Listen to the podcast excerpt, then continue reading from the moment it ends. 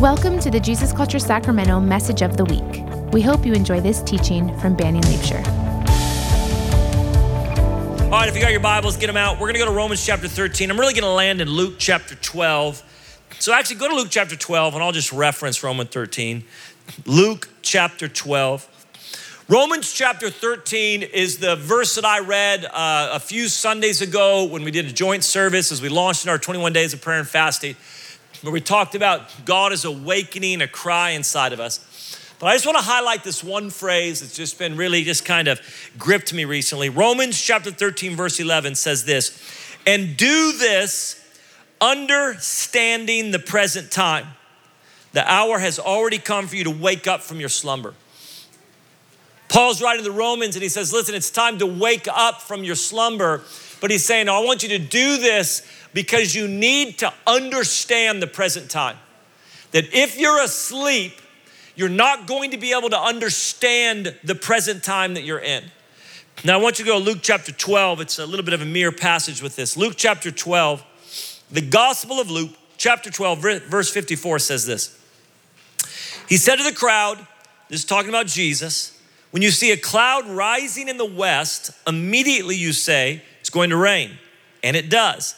And when the south wind blows, you say it's going to be hot, and it is. Hypocrites, you know how to interpret, one translation says discern. You know how to interpret the appearance of the earth and the sky. How is it that you don't know how to interpret this present time?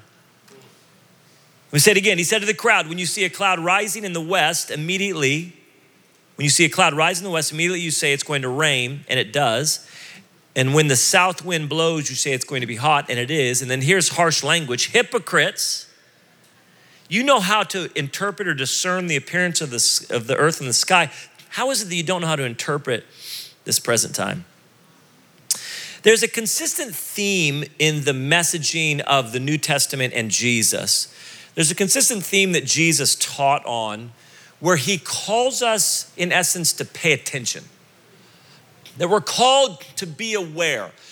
He would use phrases like be alert, be sober minded. He would talk about watch and pray. Don't just pray, make sure you're watching. Make sure that you're alert. Make sure that you're paying attention. Make sure that you're sober minded so that you can clearly see some things. Jesus actually calls us not to walk through our spiritual life with our head down. That so many people in their spiritual life are walking through life completely unaware, not alert, not paying attention, not sober minded, not watching. They're completely unaware of what's happening around them.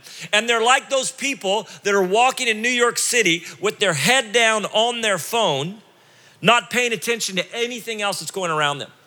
I don't even know if you know this right now, but they now are just putting signs up everywhere because people are so locked in on their phone with their head down, not paying attention to anything that's going around them, that they're now getting in accidents walking.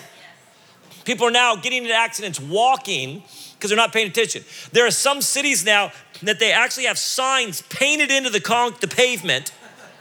So as people are walking, they can see the sign that's right because they're not, they don't have their eyes up. You can have your head down and miss a lot. I was just in uh, last year. I was speaking in England, and I was speaking in England, and then and then I was going to go to Zurich to speak there. And so instead of taking a flight, I was with my bro, my I was with my nephew actually. We were going to fly. Over, I, I, said, hey, instead of flying over there, let's get on a, a, a train, about eight hours or something, and go from London all the way to Zurich.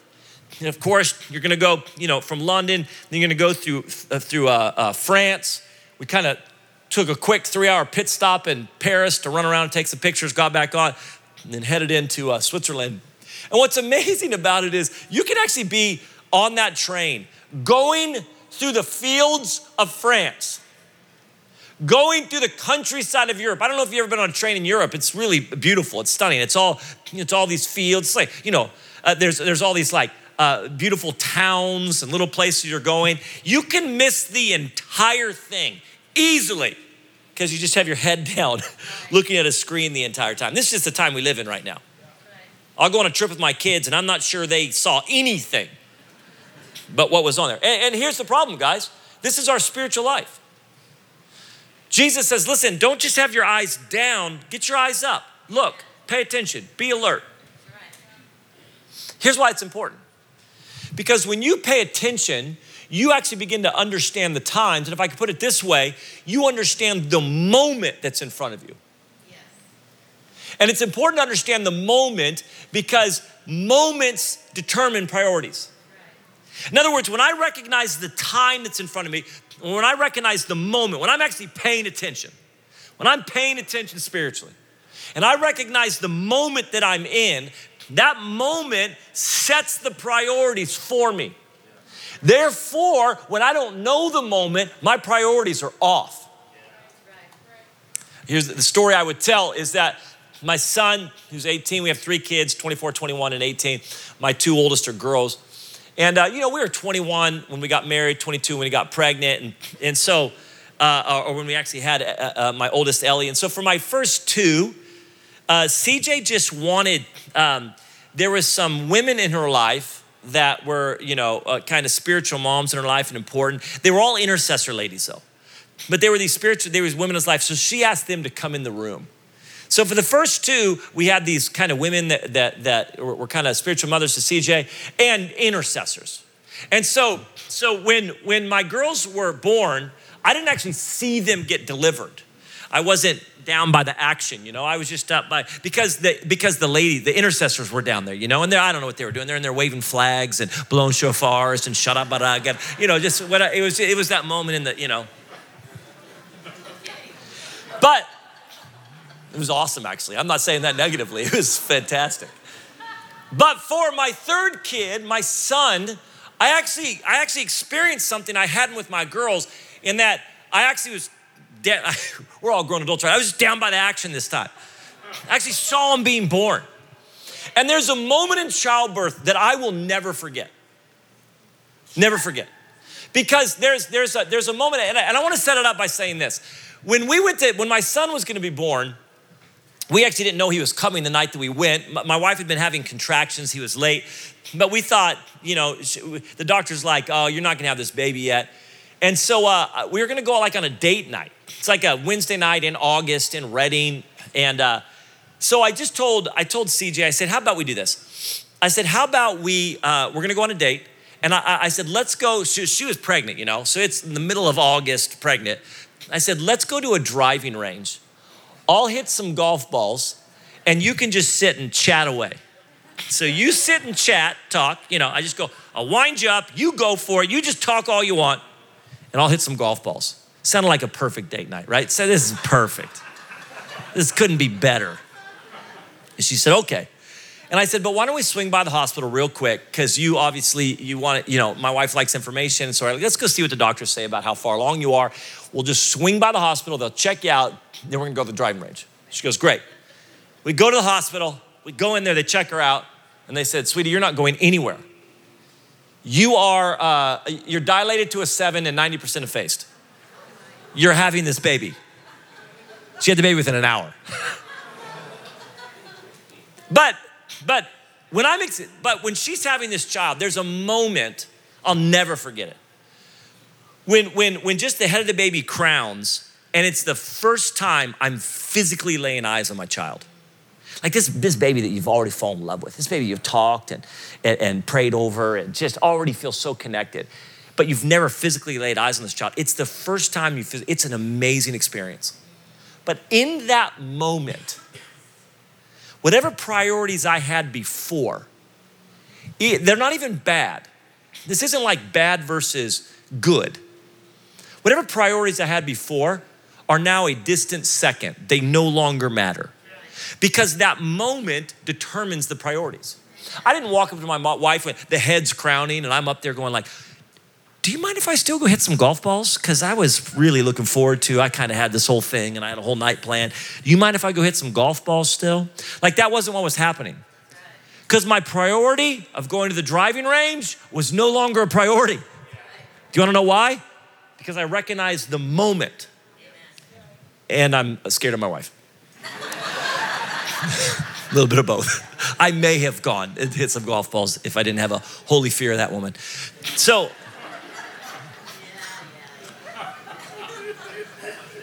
But that, that moment rearranges and sets priorities.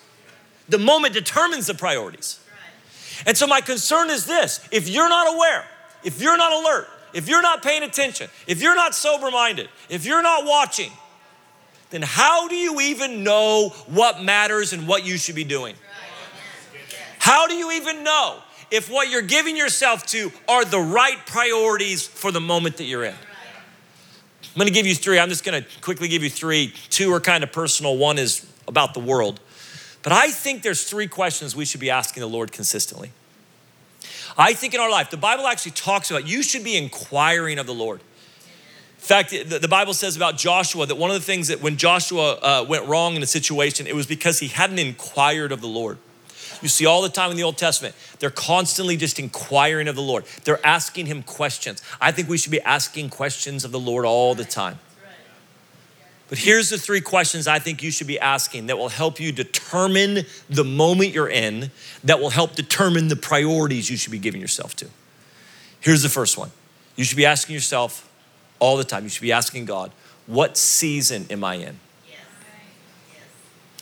Now, I think that if you read scripture, the imagery that you're going to see the most compare when it comes to how our lives are compared in other words, the illustration or analogies that scripture uses about our life is almost always agricultural. It's, it's trees that are growing. It's trees that are planted, it's roots, it's fruit, it's agriculture. And, and, and, really, the Bible was written in and Jesus taught in a time of agriculture. And so I think that if we're really gonna, I think that the agricultural concepts lend themselves way more to understanding our spiritual lives than anything we could understand in the technological information industrial age. It's agriculture that reflects more about how God has designed us. And in agriculture, farmers understand that there are seasons. One of the things that blows me away pastoring for this long now is how many people are just unaware not only of what season they're in, but that seasons even exist. They just think there should never be seasons. And they're just confused by it. Farmers aren't confused by it. Farmers aren't confused by winter. They're not confused by winter. They understand that there's winter and there's spring and there's summer and there's fall. And because they understand the season, they know how to properly engage that season. Uh, if, like so, when they recognize the moment that, that this moment is winter, this moment is spring, that determines priorities of how I'm going to engage with it. Do you know how many people I know are just frustrated in life and are confused in life simply because they don't understand the season they're in and therefore they don't know how to engage it?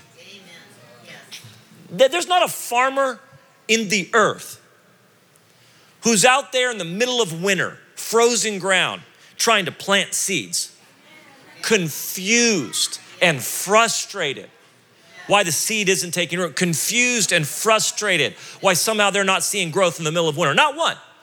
There's not one farmer that walks in and goes, I just, I just don't understand. I just do not get it. I don't know what's going on right now. I can't get seem to get seeds in the ground. Every other farmer's like, What are you, an idiot? It's winter. Now, winter is not wasted. A farmer would know. Oh, you know what winter is? Winter's where you rest. Winter's where you hole up and you hunker down with your family.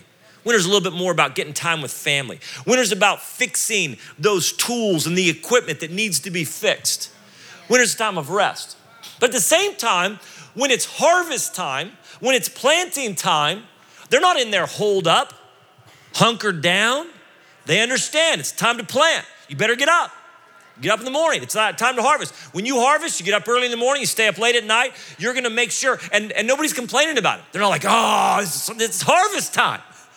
I, uh, because I understand the season, I understand how to engage it, and I understand priorities. I'm not confused, I'm not frustrated. Because I think most of the seasons we go through, you actually could navigate really well if you just understood what the season was. Most of it's not, I actually think winter's not hard. Winter's only hard when you show up with sandals, tank top, and shorts on. I really mean this. It's one of the things when I was out there in, in you know, sub-zero freezing temperature, because I'm out there with like my, my little hoodie on and my little Lululemon joggers, and they just instantly froze. And I'm just like, what's going on? Well, the people that are picking me up are laughing. They all have like, they all have the right gear. They got the right clothes. First time I went to Brazil, this is the American in me. I just assumed that whatever season it is in America, that's the season it is in every other nation in the earth at that time. That's just right. That's just my assumption as an American, you know? And so it was the middle of summer. We go down there. I, I just assumed it was summer in Brazil. I didn't look at the weather or anything. I just like it's summer, I'm sure. And I, I, just packed for summer. And I got down to Brazil and it was not summer. It was winter. It was freezing cold. It was rainy and cold and windy. I was completely unprepared. Do you understand the issue in that moment is not the season? That's not the issue. The issue is I was packed for summer and showed up to winter. If I would have packed for winter, it wouldn't have been that big a deal. I would have shown up, I would have known what's going on, I would have the right gear, right? We got to ask the Lord, Lord, what season am I in? But then here's the second question. The second thing I'd ask the Lord. Again, when we're saying be alert, be aware, what moment are you in? I ask the Lord this not only what season am I in, but what are you doing in that season? God, what season am I in? But then the question is this what, what is God doing in this season in my life? I don't know if you know this, but God actually has a plan for your life. He's on mission in your life. God is trying to accomplish something in your life. But here's the exciting thing He invites you to partner with Him in what He's doing. God's actually trying to do something in your life. He has plans and purposes that He's trying to carry out in your life. And then He says, Hey, listen, you know what? Come on, partner with me. I'm trying to do this in your life. Partner with me in it. Well, how can I partner with Him if I don't even know what it is? How can I partner with the Lord? Do you know, do you know so many times I run into people, they're not just partnering with the Lord, they're actually fighting against what He's trying to do because they don't know what He's trying to do.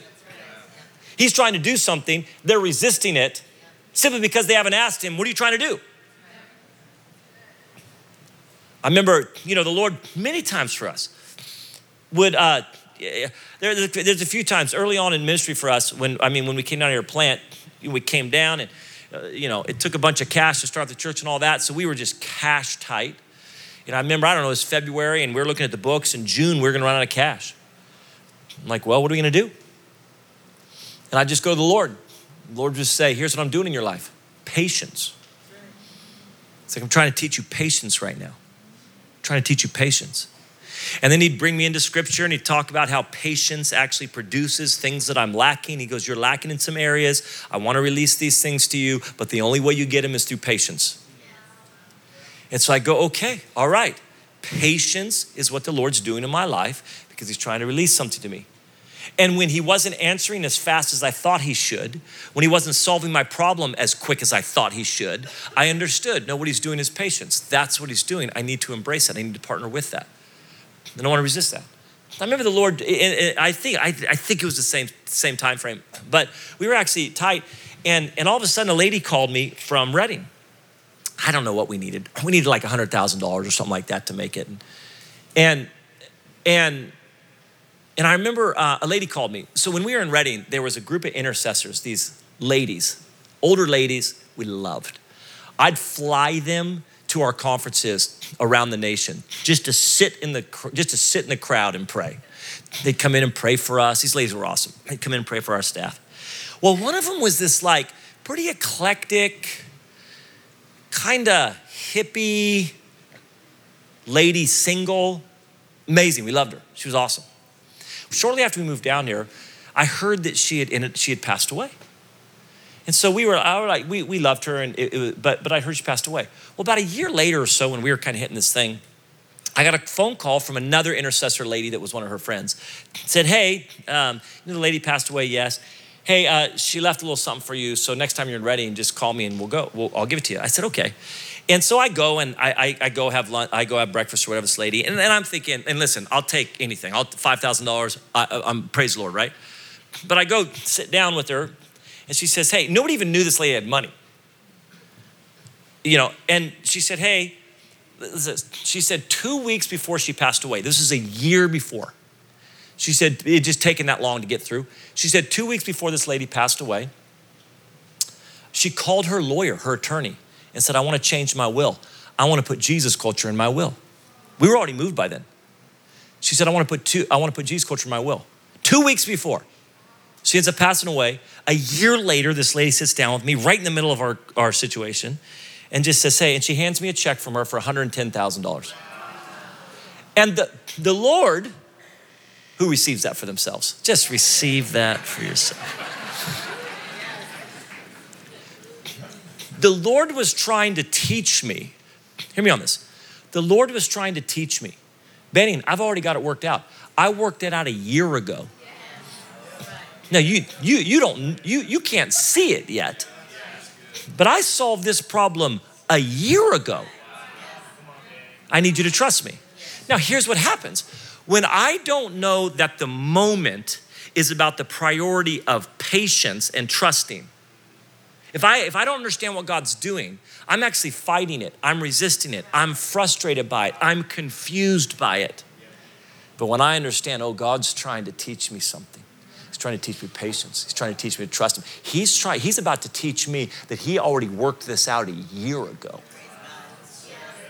That he actually moves in the hearts of women to change their wills because he wants to provide for me. When you, if you're not asking God questions, can I just say, ask God questions? What season am I in, God? Am I acting like it's summertime when it's actually fall? Am I acting like it's spring when it's actually winter? And if it is spring, what should I be doing? And then what are you doing? Because I want to partner with it. I don't want to resist what you're trying to do. I was in school of ministry. I remember 25 years old. Uh, Kris Vallotton comes to me. I don't know why he asked me at 25 to run second year, but he came to me at 25 and said, I was youth pastor. He says, Hey, I want you to, I want you to, I want you to lead second year school ministry. There was like 43 students at the time. It was a little, little smaller than it is now. But I said, okay. So I, I, I take on second year. I'm youth pastor and do that. And, uh, and, and it was four year process, but the first two years was just brutal. Hated it. You know, there's those things where you're like, this is why I'm alive.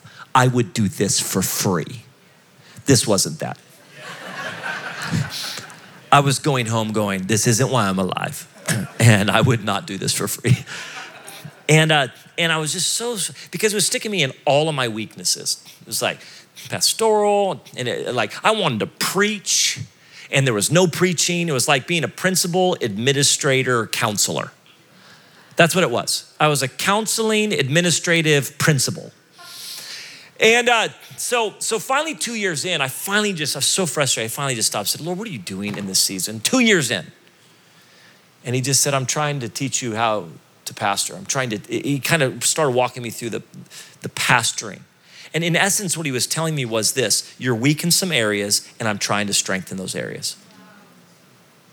And I'm like, Lord, is there any way you could strengthen those areas without making me in them? Like, can you just, it's like the Matrix. Can you just download them real quick? Just download that thing to me. But when I realized, oh, that's what you're doing, the areas of weakness in my leadership life, you're sticking me in them because you need those to be strengthened for me to be able to do what I'm called to do. Well, all of a sudden, I started looking at everything different. All of a sudden, I'm in uh, all of a sudden I'm in counseling sessions with these students, but I began to go, "Oh Lord, this is what you're trying to do in my life right now." Okay, I can partner with that. I, uh, the frustration, the confusion was gone because I can partner with that. I'm going to end with this, and I'm going to move it away from personal quick. I'm going to talk about the world, and this is just going to be my real quick pastoral pastoral thing for you.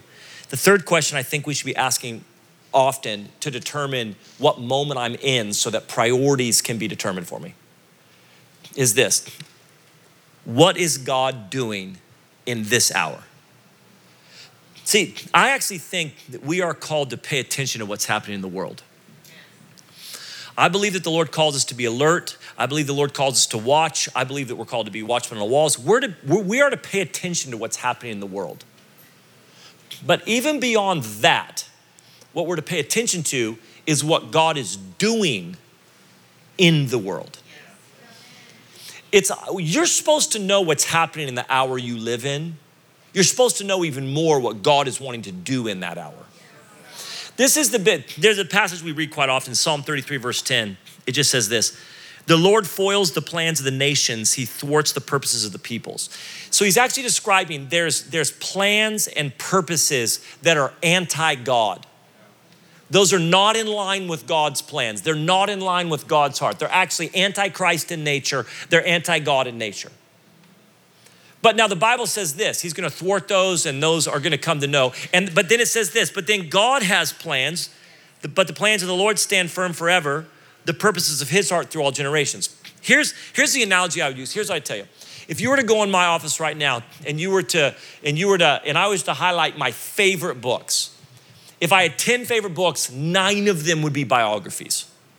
I love biographies. In fact, I have this kind of like picture in my head that's never gonna happen, but my most treasured books, I'm gonna pass on to my son one day, who's gonna pass on to his son one day. It's never gonna happen. They're gonna be like, what? I don't know. My dad gave me a bunch of dusty books. But but but like like my most treasured books that one day I'm imagining my great grandkids reading, you know, they're all biographies. And if you and and and the best biographies actually paint the picture, not they don't just tell the story of who they're writing about, of the individual, they actually give the context of history and culture happening around them. To truly understand the story of that individual, you need to understand the context of history and culture around them. It's one of the reasons why, if you really want to learn about history, read biographies, because the best biographers are actually telling the history and culture as well. But here's my point. Although, yes, I want to know about the history and culture, it's only to understand the backdrop of the story that's being told. The star of that biography is not the his, is not the culture and the context and the history happening around that person. It's important to understand, it's just not the star. The star is the story of that person in that context. Are you with me on this? So I think you should be aware. I think you should be asking God, what is the hour that I live in? But simply so that you can have a backdrop of understanding what God is doing in this hour. See, the problem is, is if all you know, some of you in this room, you are you are uber aware of the time that we live in. And you can quote all the statistics to me about what's happening and what's happening in the schools and what's happening in government and what's happening in the world and, this philosophy and this philosophy and, and, and, and the, uh, the attack on this and the attack on that. And part of me goes, I think you should be aware of that. But if that's all you're aware of, it will lead you to a place of hopelessness and despair. The goal is not to be aware of that. The goal is to be aware of that simply as a backdrop and a context for understanding what God's about to do. That I may understand there's deep darkness in the earth, but that's simply a backdrop for the storyline of the glory of God rising on his people. Right? It's like, is there deep darkness? Absolutely. Am I aware of it? Absolutely. But you know what I'm more aware of? The biography I'm reading, which is the storyline of God, that the glory of the Lord is going to rise on his people. That God, that where there may be a backdrop of sin abounding, but it's just because the storyline of grace is going to abound even more, is going to come. So we need to be aware. I'm not even telling you stop being aware. I'm just saying, listen, you, you've got to be aware of the context but only because you understand what God is about to do. And I'm asking all the time, God, because you know where faith comes from? Faith comes from understanding what God is going to do. You know where hope comes from? It's understanding that although it may look bleak, God is about to move in profound. God is going to do something in our day. And this is where, this is where hope and faith comes from. We can have the worship team come up. Psalm 29, verse 10 says this The Lord sat enthroned at the flood, and the Lord sits as king forever. I have no problem you telling me that there's a flood. I have no problem saying, hey, listen, Watch and pray. There's a flood as long as you follow it up with this. But God is sitting enthroned above that flood. God sits as king forever. God's gonna bless his people with peace. He's gonna release strength to his people. You, you're listening, I don't mind you telling me there's a flood. Just, you gotta make sure that you understand that God is the center of our story. God is the one we're reading about. God is the one we're paying attention to. And God is going to show himself strong. God is going to show himself strong in the midst of a flood that we're to say there may be a flood, but God is still sitting enthroned above that flood, and He will be king forever. This is why, listen, guys, when you recognize the moment, if you think the moment is the flood, your priorities are to be off. If you understand the moment is God sitting as king over that flood, your priorities are to get rearranged. Your priorities will shift when you understand the moment properly. I'll tell you this morning, I, I feel less about a response right now and more I want to challenge you around this. Message is the impact of a message is not just about this 35 minutes that I speak, it's about you hearing what the Lord is saying and taking it and just meditating on it. That you would take what you hear the Lord saying, you'd go plant it in soil. You'd sit before the Lord and say, Lord, just speak to me that you'd go ask him these three questions. It's not just applauding on a Sunday morning, it's leaving this place and saying, God, I want to know what season I'm in. I want to know what you're doing. I want to know the time that I live in, but more than that, I want to know what you're doing in that time. Jesus says, listen, don't be a hypocrite. I tell you what, the older I get, the more I'm like, oh, it's gonna rain. you know, we all, we all, it, it's amazing. The older I get, the more I'm getting into, uh, you know, talking about weather and what's happening and what's coming and all that type of stuff. But Jesus like, don't be a hypocrite that you can look out and figure out it's going to rain, but you can't actually discern what spiritual time you're a part of in your own life and in the world. We just say, God, we want to be aware. We want to be people that are alert. We want to be a people that are aware. We want to be a people paying attention. We want to be a people that are sober minded. We want to be people to watch. Just take a moment. So, Father, I just pray for everybody in here right now that you would open our spiritual eyes, that we would take spiritually our eyes off of the ground and we begin to lift them up and pay attention. Teach us what it is to inquire of you. Teach us what it is to come before you and just ask you questions, to inquire of you, to get context and to get clarity around things. Father, I pray, fill us with hope, fill us with faith for what you're doing in this hour. May we be a people of hope. May we be a people of faith. In the midst of a flood, may we still be a people that say, God is on the throne. The storyline that's being written is not about a flood, but really about a God who's on a throne above that flood. That's the storyline.